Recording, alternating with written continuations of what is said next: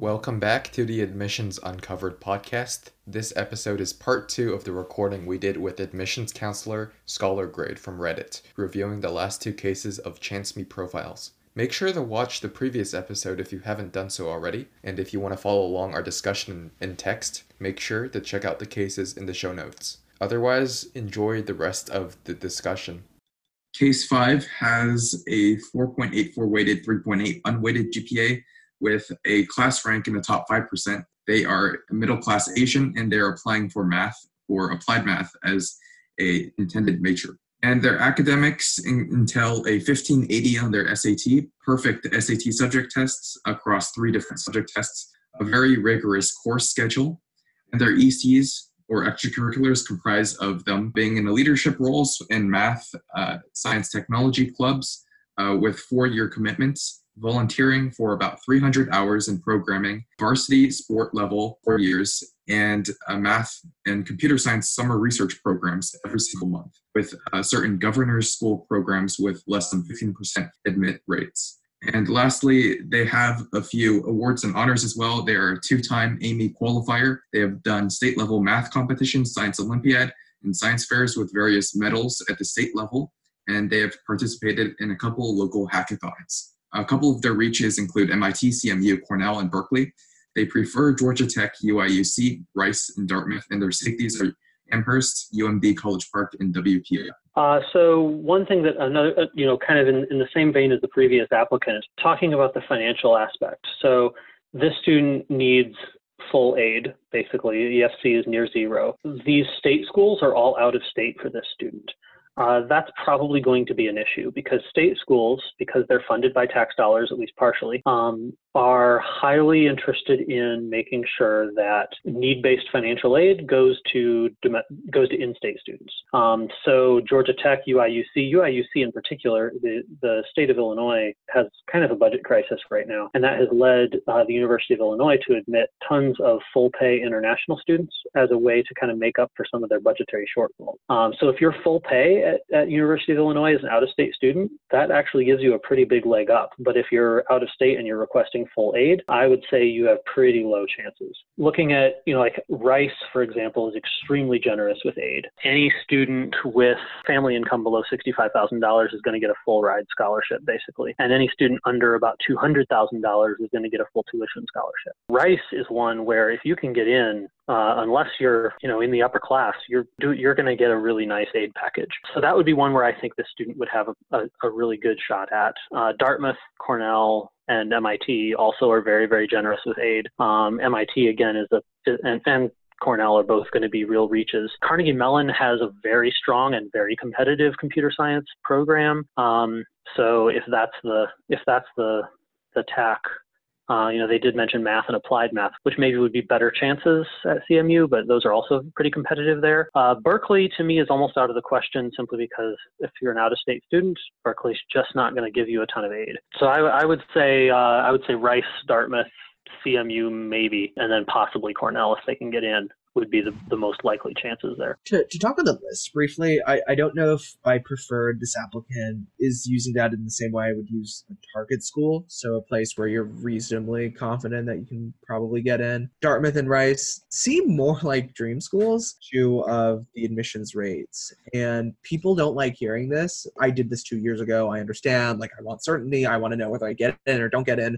but but at any school, I think less than 10% admissions rate, less than 15, 20 percent admissions rates. Those are schools that I would personally feel very uncomfortable if you call, unless there's some very yeah. special circumstance. Yeah, even Georgia Tech at, at, at somewhere As around 20% is, is a reach.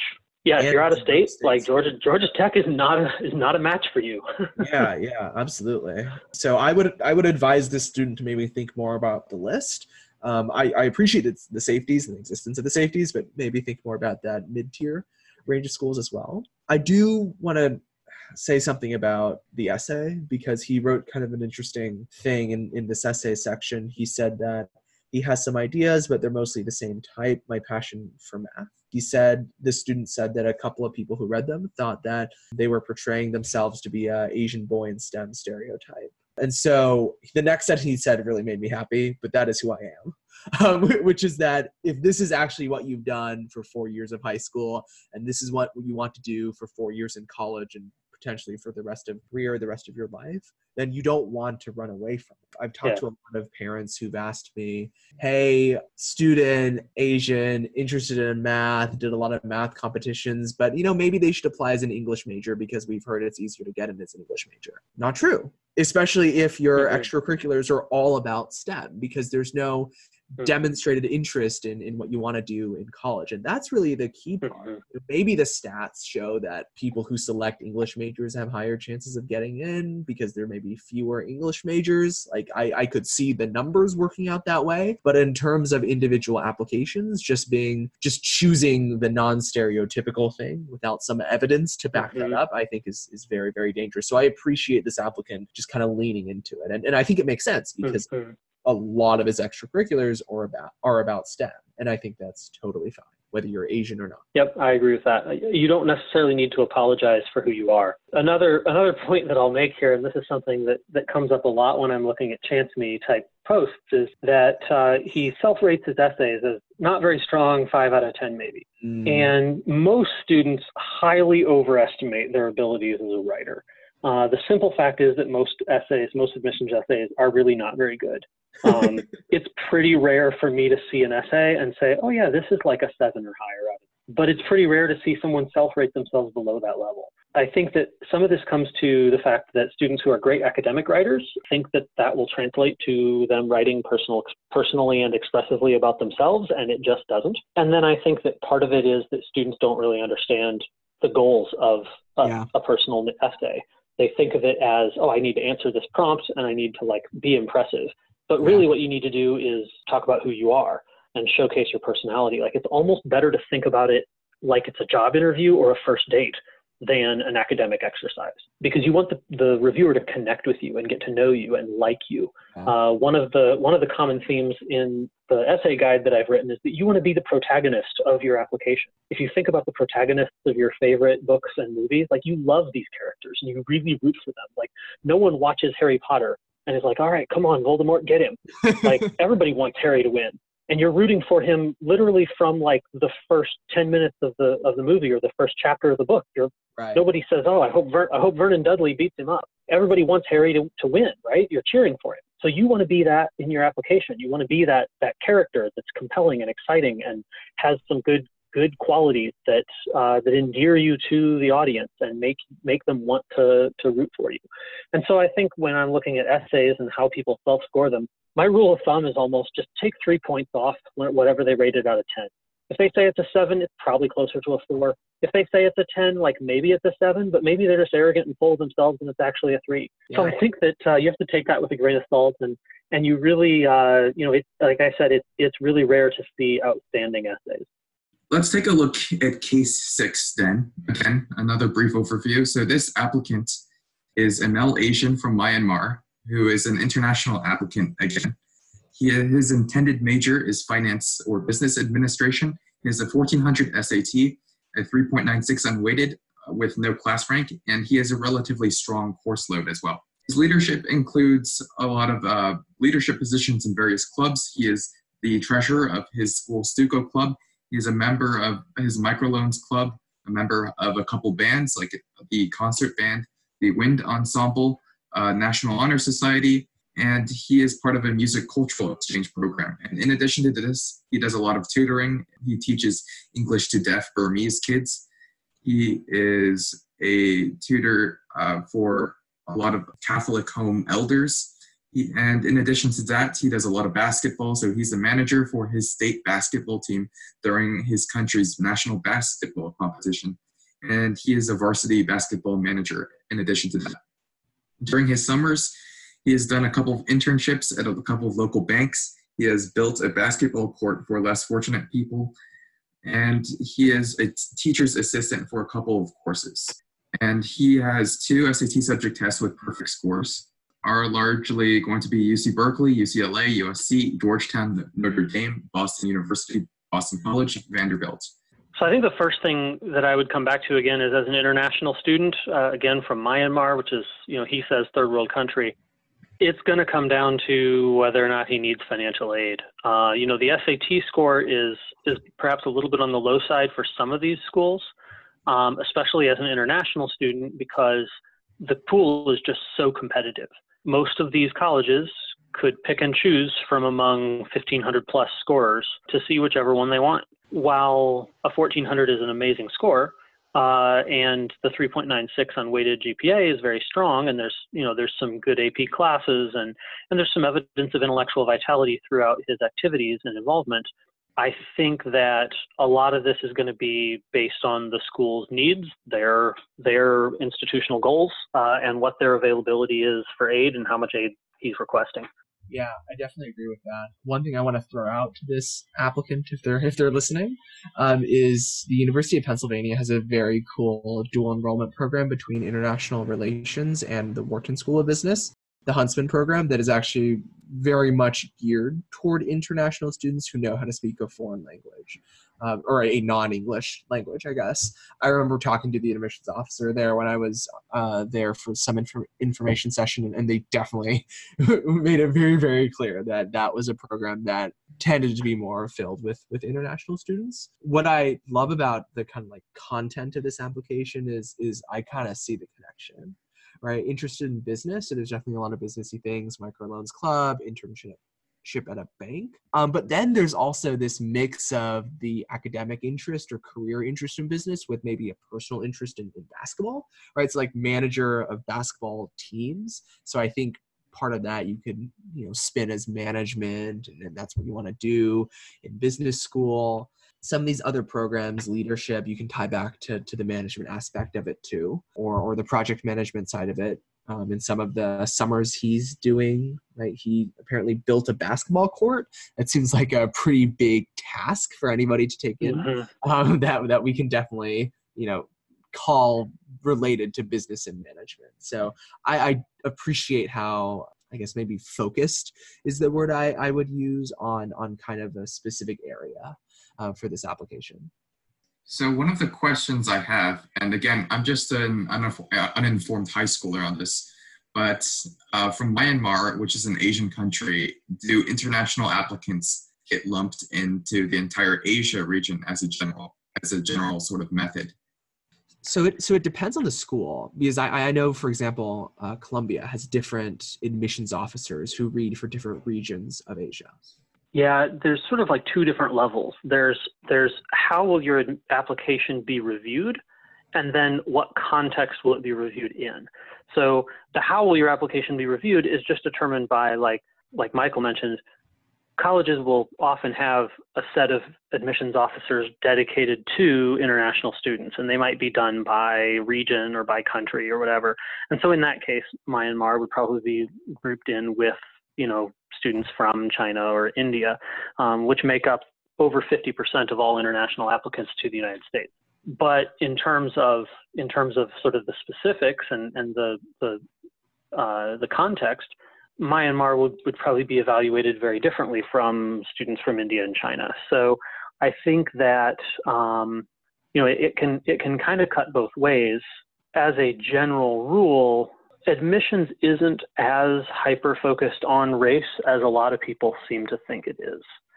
Certainly, being an underrepresented minority can help, and certainly being an international student who needs a, a financial aid will hurt. Um, but there's a surprising amount of it that depends on the student themselves, and you know how that student fits the the profiles that the that the school is looking for and what their institutional goals are. Um, so I would I usually discourage people from getting too hung up on that. Uh, one, there's not really anything you can do about it, and two, you know, you're better off focusing on the things that you can control, finding a good narrative in your application, writing compelling essays that are expressive of who you are, focusing on developing your passions and your activities and trying to pursue them, take ownership of them, and, and take initiative for, for what you're able to achieve. A difficult course load and, and excel in it. Uh, study up really hard for the standardized tests and get good scores. Like all of those things are going to have way more impact than you know what country you're from or, or what your ethnicity is with international students, I make no guesses. With very, very competitive schools, I make no guesses.